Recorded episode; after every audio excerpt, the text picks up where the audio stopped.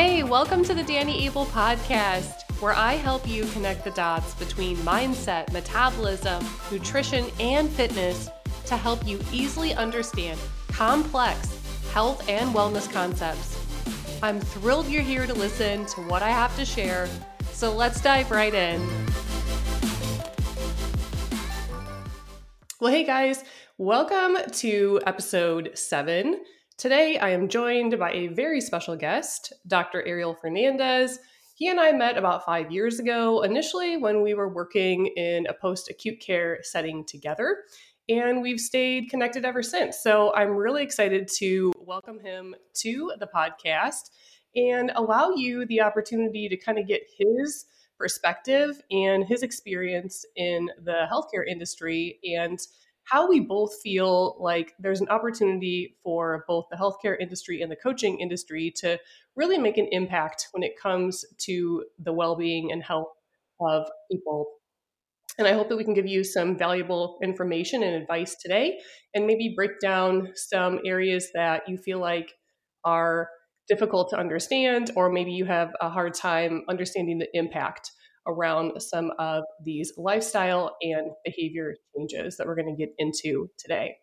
So I'm going to turn it over to you, Dr. Fernandez. Uh, go ahead. Maybe just uh, give the audience a little bit of a background on you and how you got started in the medical field, some of your past experience, and what you're doing now. Hi, Danielle. How are you? Thanks uh, for inviting me uh, on your podcast. I've been uh, looking forward to it to uh, share some of my insights and our collaboration on uh, some of the ideas we could share with your audience. Um, basically, uh, started off uh, wanting to be a doctor since I was probably the age of two. Told everybody I wanted to open up people and look inside, although I'm not a surgeon. Um, you know, honestly, uh, that's all I've ever wanted to be. I can't see myself doing anything else. Uh, I have this saying I tell people I would do it for free, and I honestly would if I didn't have uh, student uh, student loans, which thankfully are gone Yeah, now. it, I used to have them. Now, as of six months ago. I don't have them anymore. But um, uh, you know, if I didn't have to pay off student loans, uh, I would probably do it for free because I, I just love what I do. I'm I'm a lifer. I probably won't retire anytime soon, uh, or even when it's time to retire, I probably won't retire from medicine. Uh, I've been practicing uh, medicine now in total for about 16 years. Uh, trained at uh, in South Florida, uh, Cleveland Clinic, also some in Cleveland Clinic in Cleveland, Ohio. Uh, did my internal medicine uh, residency and uh, then did some post residency training in hospital medicine. Did approximately 13 uh, years of hospital medicine, so I've seen a lot of unfortunately acute conditions. Some of them due to some of the things we're going to discuss today, including some comorbidities or pre-existing conditions that might be avoidable, uh, and also some critical care work. Uh, I've worked in uh, multiple hospitals, some very large uh, academic centers, as well as some extremely rural uh, settings, including some in Minnesota, Indiana, uh, northern Florida, and currently working in Iowa, a very rural area, Montgomery County, a very small hospital, about 32 beds. I am the sole physician there. Have a surgeon that comes in a couple times a week. Has a cardiologist comes in once a week. So I'm kind of it. Love it. The the environment is uh, very conducive to practicing medicine uh, the old school way. I, I kind of enjoy that. Um, uh, but I really like the rural setting and the, the environment and the and the population of, of the the nice folks in uh, the southwestern Iowa area. I love that so much. And I actually didn't even realize that we had a lot in common because we were talking before we started the episode. And my husband and I are originally from the Illinois area, a very large city in Illinois, Northern Illinois. And that's where we started out. Like I started at the large, you know, tertiary care facility, worked in neural burn, um, and then ended up moving to a really rural place where I was like a fish out of water. And it was like, wow, you know, oh, call respiratory. Somebody needs to be tubed. And they're like, no, you're respiratory. Things like that, you know. And uh, I think you learn a lot in different ways from both of those settings. Yeah, I also I know uh, you, recently have had. I'm sorry. Go ahead. yeah, I just wanted to say, I know you had some personal anecdote that you wanted to talk about too that kind of relates to this topic as well. Yeah. I mean, uh, uh, it actually goes into some of my future endeavors that I'm working on currently, including uh, some uh, integrative uh, medicine uh, with some uh, previous colleagues of mine. We're trying to start a more personalized form of medicine. Hopefully, we'll be uh, ramping that up and starting at uh, July 1st. Uh, but I've had uh, pretty significant health care in the last uh, nine months or so, uh, where I was pretty critically ill, uh, requiring medications to keep me alive, basically, ICU care, critical care, um, intensive care uh, needs, multiple transfusions, intubations, which assisted in breathing. Um, so that was pretty scary. So really, it, it this kind of topic, in the sense of prevention of medicine, hits home uh, just because my own Yeah. journey. Uh, I've lost uh, some weight. I was uh, feeling kind of down and run down, and many of the things that you've discussed in your podcast as well in some of your uh, social media information. Um, and I really decided I need to make a lifestyle change and lost about 50 pounds in the last two to three years. And, uh, you know, the physicians that took care of me, which are mainly friends of mine down in South Florida, uh, have uh, told me that if it wouldn't have been for that change and morbidities that I might have had, if not the lifestyle change uh, overall, I probably wouldn't be here right now. So uh, it, it touches home to me what we're going to be discussing today.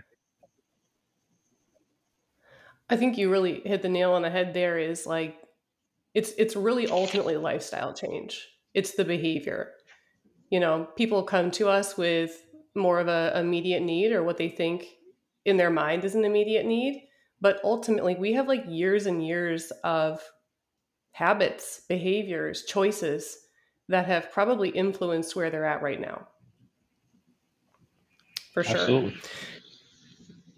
So, from your perspective and your experience, what are some of the more common preventable health conditions that you see in practice um, that maybe relate to lifestyle and behavior choices? You know, a lot of it intertwines because a lot of the physical also um coexists with mental health, especially these days with the world we live in. A lot of our choices and our habits physically, uh, nutritionally, uh, physically exercise wise, do not only impact our physical being, but also our mental being. So I think they both go in hand in hand here. But some of them, uh, that just throwing it out there, obesity obviously is a large, uh, we just went through a, a large pandemic and still somewhat are going through it, but obesity, I think, has been a pandemic for the past decade, if not two decades. And I, I was stricken by that. And it's still a fight that I have to struggle with every day, if not for the habit changes. Uh, diabetes is obviously a, a large issue, not only when it comes to sugar, which is what most people think, but also affects cardiovascular health, kidney function, brain health, uh, circulation. Uh, a lot of people with, unfortunately, uncontrolled diabetes because of lifestyle changes or, or uh, lack thereof, uh, requiring amputations, requiring uh, severe surgeries, and really their, uh, their overall lifespan decreases significantly. Blood pressure, obviously, is a big one when it comes to lifestyle. Uh, anxiety, depression, uh, overall mental health, kidney problems, strokes, and probably the biggest one that we all deal with on a regular basis in the hospital and in the clinical setting is cardiovascular health. When it comes to heart attacks, myocardial infarctions, heart failure, fluid in your lungs, uh, and other uh, cardiac diseases.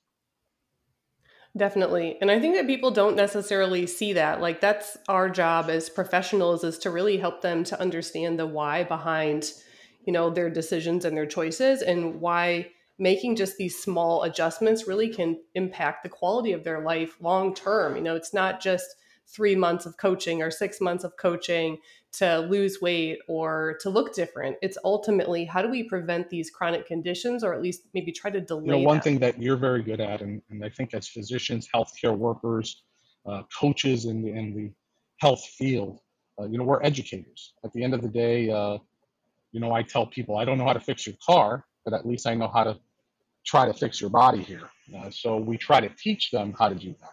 And I think that, uh, you know, what we do in the hospital, in the clinical setting, even in the coaching setting, we're only around for 10%, 50% of, of their weekly uh, interaction or monthly interaction, if we're lucky. Sometimes you don't see your physician for three to four months. Uh, so that time of education gives them at least the seed in order for them to water that plant at home and implement these things that we teach them. Definitely. I completely agree and I think that's that's something that we'll maybe get into later in the episode is really just, you know, I think from my experience being in both of the industries thus far, healthcare is designed in a way that really ultimately the structure and the care delivery model is driven from reimbursement, and regulations. And so ideally, it would be really great if patients would come and see us, you know, every week and we could talk to them about like how are things going? How are you doing with getting on that exercise plan? Or like how are you doing with eating more fruits and vegetables? But in reality, it's not, you know? So that's kind of where the coaching piece comes in. But then one of the limiting factors with that is that there is no regulation and there is no reimbursement. And so then that prevents the reach that our industry coaching which is where i'm primarily based now can really make an impact because pretty much the people that can just afford you know the resource and that's it's unfortunate it is very unfortunate and i uh, i've seen it firsthand for many years and i know you have as well that uh, unfortunately that's that's where we live uh, you know we we've tried to do as much preventative medicine as possible but uh, that's not the world how it's been designed to teach and to reinforce with these patients that we see every day. Definitely. And kind of what I've figured out along the way here over the last, you know, say year of being in the industry is really people they need the knowledge and the why and then they need the tools in order to actually do the thing, you know? You have to have both. So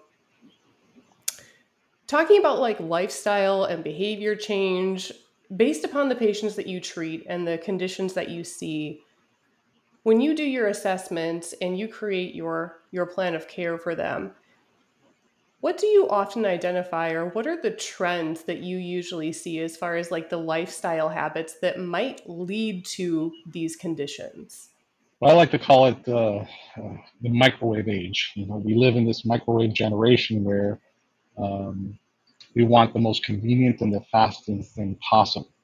Um, people, unfortunately, don't want to put in the work. And I think it comes in with the education to be able to motivate these people, uh, give them the tools, like you said, and give them the resources to be able to be successful.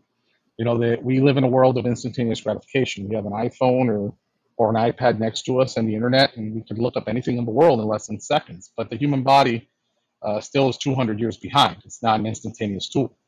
Uh, so I think it's very important to give them these tools. Um, you know, prevent, medicine obviously is very important. A nutritional plan, uh, frequent follow-ups to allow for that plan to take place and succeed. I think those are main keys. But basically, remove that mindset uh, of the microwave age or the instantaneous gratification. That this is going to take some work, and coach them to get to get that work. Yeah, I agree. Um, you talked about motivating, motivating people, and I definitely find that as well. That once they understand the why, it's really keeping that motivation in order for them to be consistent. And it's really the consistency is the secret sauce that people end up kind of like forgetting and they think that they need this like really high level strategy but oftentimes they just need to be consistent with the basics first what are your thoughts around that I agree. I think that you know we have to start off with small things. You know, it's baby steps. Uh, simple diet planning. Uh, you know, I used to be, and I, I was guilty of. What's the easiest thing to do? Uh, you know, let's. Well, I got tired three days later of this meal planning, so let me go get some fast food or a restaurant or something easier. Uh, once you see consistency in that, you know, from meal planning to an exercise regimen to uh, weight training to changing your daily routine. I think we're a creature of habit. And I think that when routine is broken, uh, it's, a, it's a huge uh, monkey wrench in, in, the gears of our life. Uh, I used to be a person that did not have routine. you know, I, I, learned from a dear friend of mine that lists were very important and keeping a routine is very important. Um, you know, it's something that has changed my life, and I know it's very important if you set a goal in order to keep that routine and that list and that that motivation going. Yeah, I completely agree, and I try to give those small wins and acknowledge the the small changes that I see. I think a fair amount of people end up in that all or nothing mentality, and it's like, well, if I can't do it 100%, then it's not worth doing. And that's really where a lot of people end up getting stuck or they will stop because it's it's it's an impossible goal. No one can do it 100% of the time. I like to use like the 80 20 rule because I feel like that's realistic. It's going to produce a, a positive outcome, but it also allows for some flexibility so that you can live your life and that it, this process can be enjoyable. Yeah, one of the things that I wanted to mention since you were saying that is people's goals. People are very fixated on looks and weight, and that they want that instantaneous gratification by looking at their scale every day, or looking in the mirror every day, or measuring themselves every day, instead of knowing that this is a marathon, not a sprint. You know, lifestyle changes, health in general, is for longevity. Longevity means not two hours, but hopefully two, three decades. Uh, you know, the, the and, and I've been a victim of it, and a lot of patients are a victim of it. Well, I got on the scale every day and it went up one pound, and then I lost three, and then oh boy, I lost five, and then oh, I gained 14 after I went on vacation, but I dieted in my vacation. Uh, it's something I hear constantly, and I constantly have to remind these patients: listen, the scale is not everything. We're we're not necessarily changing your lifestyle and, and your regimen of, of your diet on a daily basis and your exercise regimen just to look at a scale and to weigh less, but it's more of a health issue. Make sure your lifestyle health range is improved. Absolutely, 100%. Completely agree with that. What do you feel like are some of the common barriers, or maybe even like, I mean, I'll even go as far as saying excuses that you maybe hear from patients as far as like making lifestyle and behavior changes?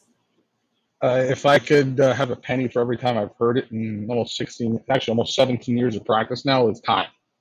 No, nobody really understands that it, it is a sacrifice. It's, it's the human body is the most complex machine on earth ever invented, regardless if you are a believer in a higher power or not.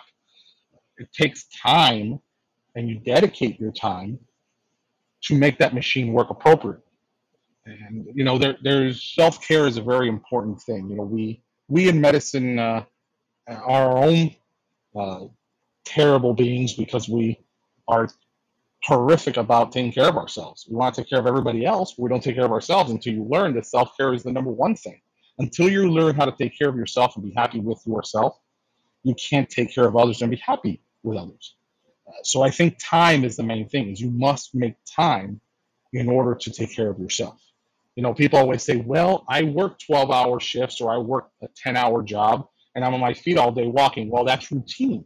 That's something you do every day. Your body's used to that. You need to do something out of the ordinary in order for your body to function appropriately and work appropriately and change your habits and lifestyles.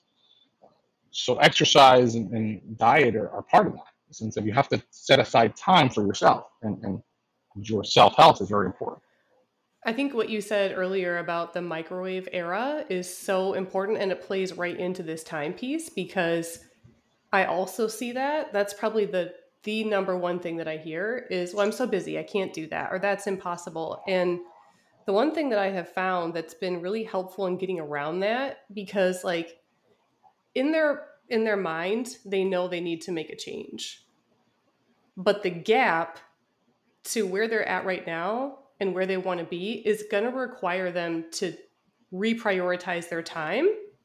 So I will often come back and say something like, I hear what you're saying as far as it being something that is going to take more time than maybe you feel like you have right now. Where is that coming up or how, why is that coming up for you? And help them to like dig into it for themselves because oftentimes it's very surface level. It's very surface level because that's just that's the immediate reaction is like well i'm so busy how would i ever have time to do that and that's really just the brain's way of saying like i don't want to go there. I've never done that before. This is a new situation. Keep me safe. And so that discomfort of like having to figure out like how could i actually change this is something that people will pull back from. And i feel like that's a, a thing that us as coaches are a little bit um, sometimes narrowly focused on is sure we need to give them the knowledge and the tools but sometimes the knowledge and the tools don't matter if they can't make it up in their mind and change their mindset around the fact that this is possible and i just need to figure out a way and, and i agree i think the hardest thing is that barrier of getting that motivation and that mental thought that okay, you can't do this every day. It's hard. I I, I struggle with it every day, and I see people every day that struggle with it. It's hard to go into the cafeteria and decide, okay, you know, I'm not going to have the cheeseburger today. I'm going to have the salad. It's hard. I can tell you, man, because the cheeseburger tastes great. You know, I'm not going to lie about that. And whoever says that a cheeseburger isn't delicious, they're crazy. uh, you know, but at the end of the day, you you need to set boundaries and you have to set yourself some goals and be mind over matter. You know, and that's very hard in medicine. It's very hard in, in the healthcare field to tell a patient mind over matter uh, because it's better easier said than done. And, and I'm I've been guilty of it a thousand times over. So I understand. Yeah, I think it's ultimately like what you said about goals and accountability. It's like, you know, you said your goal was, and now it's time to actually do the thing. Are you doing the thing or not? Like, I can put together the greatest plan for you, but if you won't do it, then like it, it's not any good. Correct. And and that's only that. It's if you take, you know, if you've gone, you know, 10 steps forward and take three back, it's not the end of the world either uh, at the end of the day, like I said before, it's it's a long term goal for your health. It's not a it's not a, a three day thing. Uh, I you know I, have encountered people that want uh, when I did some outpatient medicine that want uh, you know medication because there are some medications that are FDA approved for diet. We know that it's a proven thing. I can't hide that. Uh, but at the end of the day, those are, in my opinion, those are quick fixes. Those are just a, a, a crutch to get to your end goal at the end of the day, it's not going to fix things like a lifestyle change or, or, or a habit that you could have for the rest of your life. Yep, I completely agree. And I think there's definitely a time and a place for that, you know, maybe as a, a short term solution while they're embedding or changing lifestyle. Absolutely. But ultimately, like, you can't just take a pill. Absolutely. And I've, I've, I've prescribed those injections, those pills, and, and, uh, you know, they are FDA approved, so I've given them and they have shown results. But at the end of the day, uh, it's it's a good way of of getting started, but don't have the mentality that that's the fix all.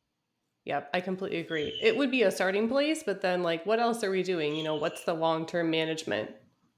So we've kind of talked about, you know, what are the common things um, that we see and what ultimately leads to these conditions. We've kind of unpacked, you know, what are the key motivators, what are some of the common barriers.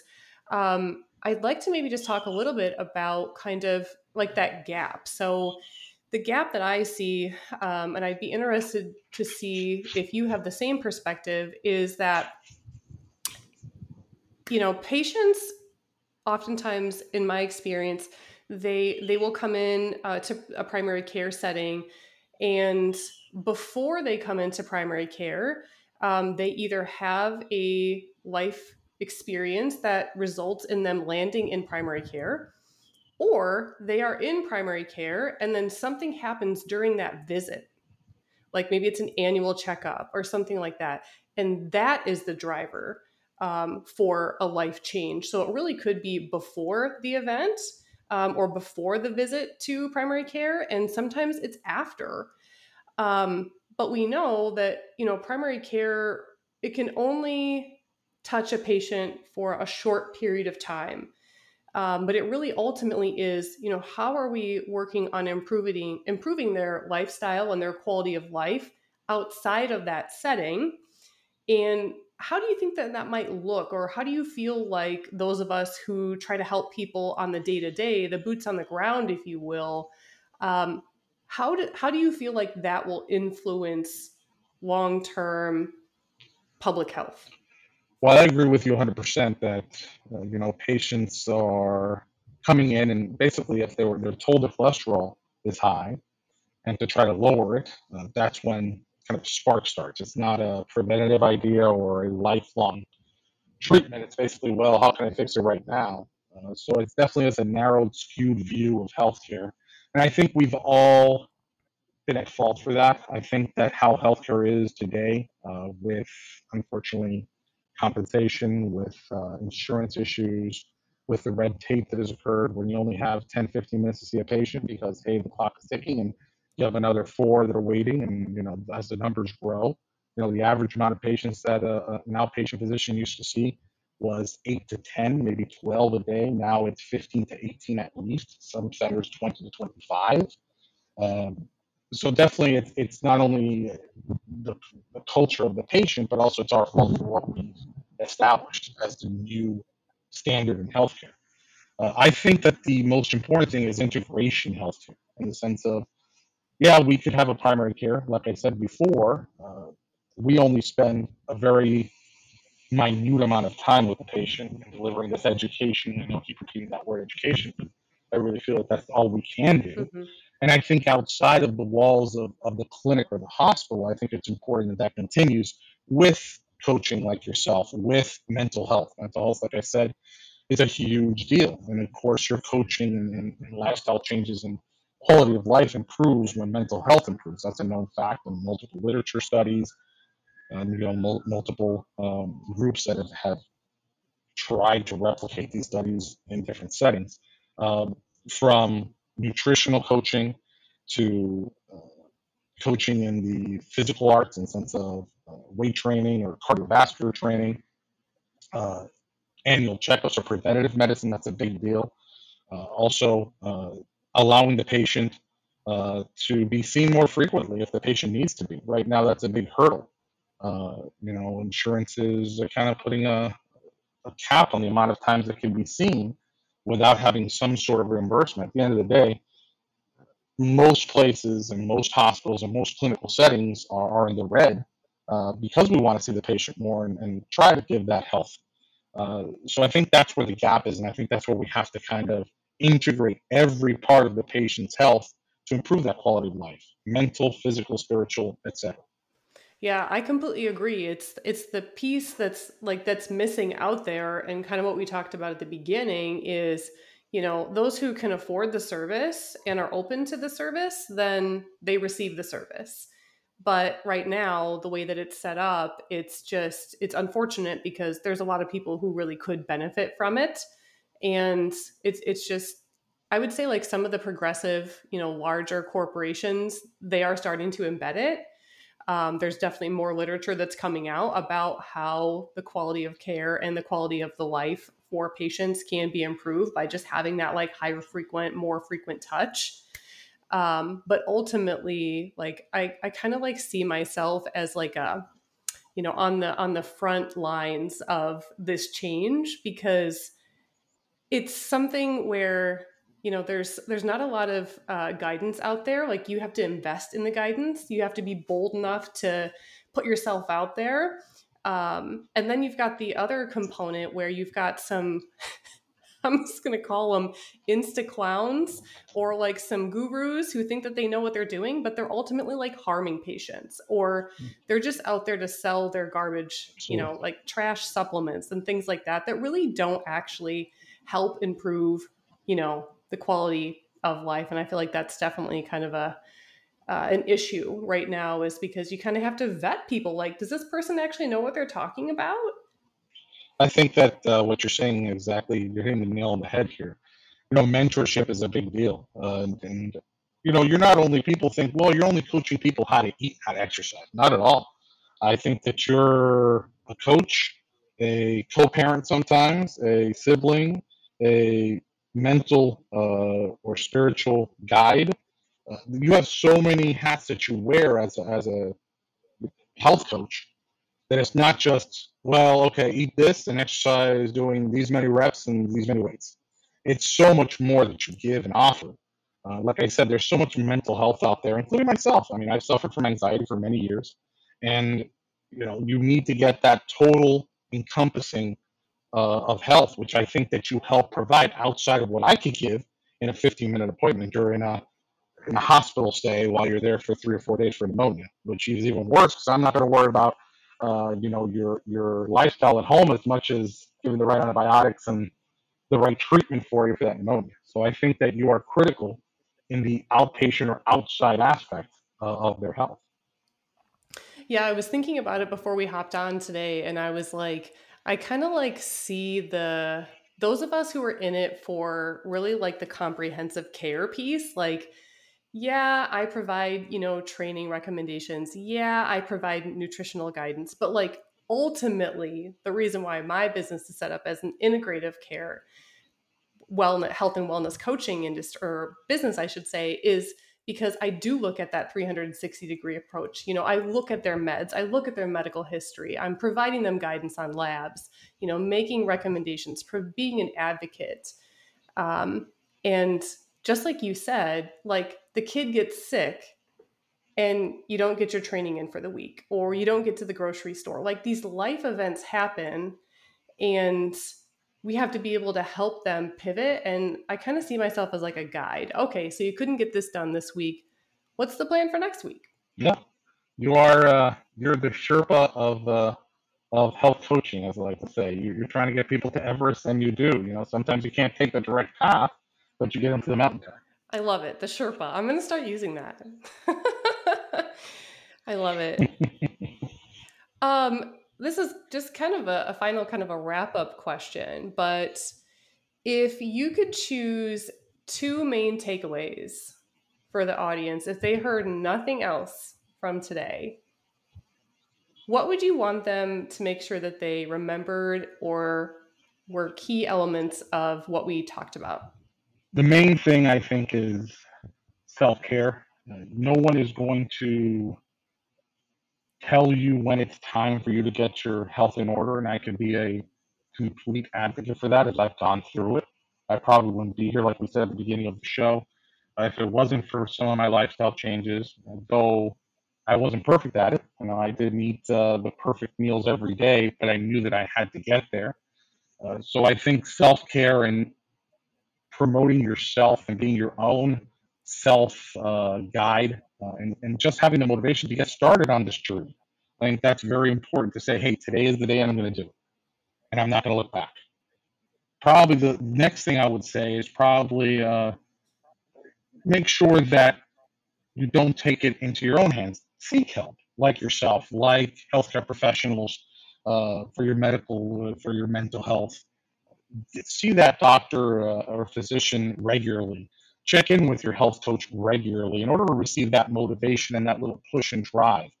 Uh, make sure that you're getting the preventative health you need from your physician or your primary care doctor in order to prevent some of these things that will be roadblocks in order for you to have that great quality of life. So I think those are two things that maybe uh, will help people on their journey uh, as I did, and I'm still on every day. It's it's a struggle and it's it's but it's a fun struggle. I tell people all the time, you know, it's not it's it's a fun it's a fun struggle to change your life, and really it's it's changed mine. I'm I'm less anxious. I'm much healthier. Uh, you know, I couldn't ask for much more, and I think it's that mental change that I said, okay, that's it. I'm not gonna feel the way I do anymore. I, I love that. Like we didn't even rehearse that. Like that was that was just right off of the cuff. Um, I also had that happen for me. Like I, I couldn't even tell you like the day I couldn't I couldn't tell you the day or the time that I made the mental switch. It was like I just looked back and I realized that at some point I did. And and the rewards come. I don't know if know? it was like that for you. Yeah, it was absolutely. It was just a day. It, it's a trifecta actually. I had a patient, a young patient that suffered a pretty bad heart attack younger than me at that time. And I just looked at myself in the mirror and I said, I can't do this every day anymore. Did, did I stumble? Of course. Did I take steps back? Of course I did.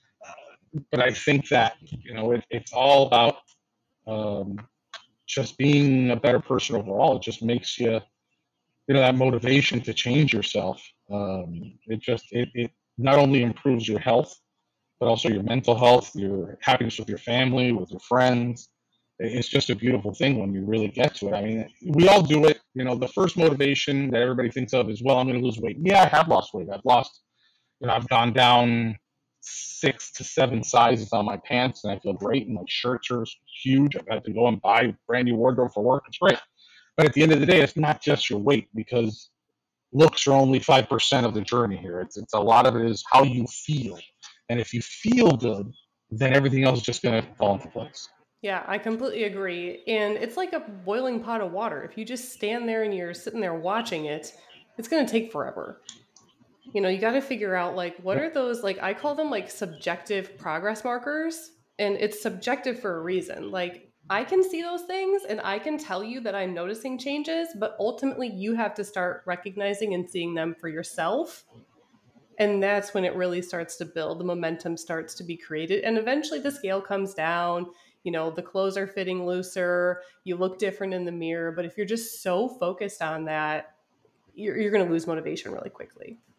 Yeah, it's a it's a dead end, really. Uh, you, you're going to lose the weight, but you're not going to keep it off, or you're not going to be happy all you know, all around. Yeah, you won't enjoy the process. correct. Correct. Correct. Exactly. Well, hey, I I really appreciate your time. I think there's so many valuable nuggets that uh, we went through today, and uh, I'm really glad that you were able to come on and share all of your expertise and uh, really just provide a little bit different perspective than you know what I could provide. So, well, thank you for again, thank you for the invitation. I really enjoyed it, and uh, I've been looking forward to it to kind of share my input on some of the things that you're providing to uh, to you know our great patients and our great populations. Thank you. All right, guys. Well, that wraps up episode seven, my interview with Dr. Ariel Fernandez. Disassembling the healthcare and coaching industry silos, improving your health made easy. So, I hope that you got a ton of value out of this one and that it allows you to get a little farther ahead.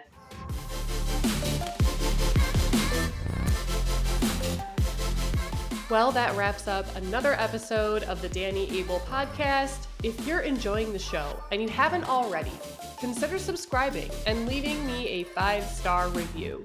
If you love the episode, screenshot it, share it to your story, and tag me. And lastly, if you have any questions, send me a DM and I'll see if I can help. Thanks again for listening. Take care.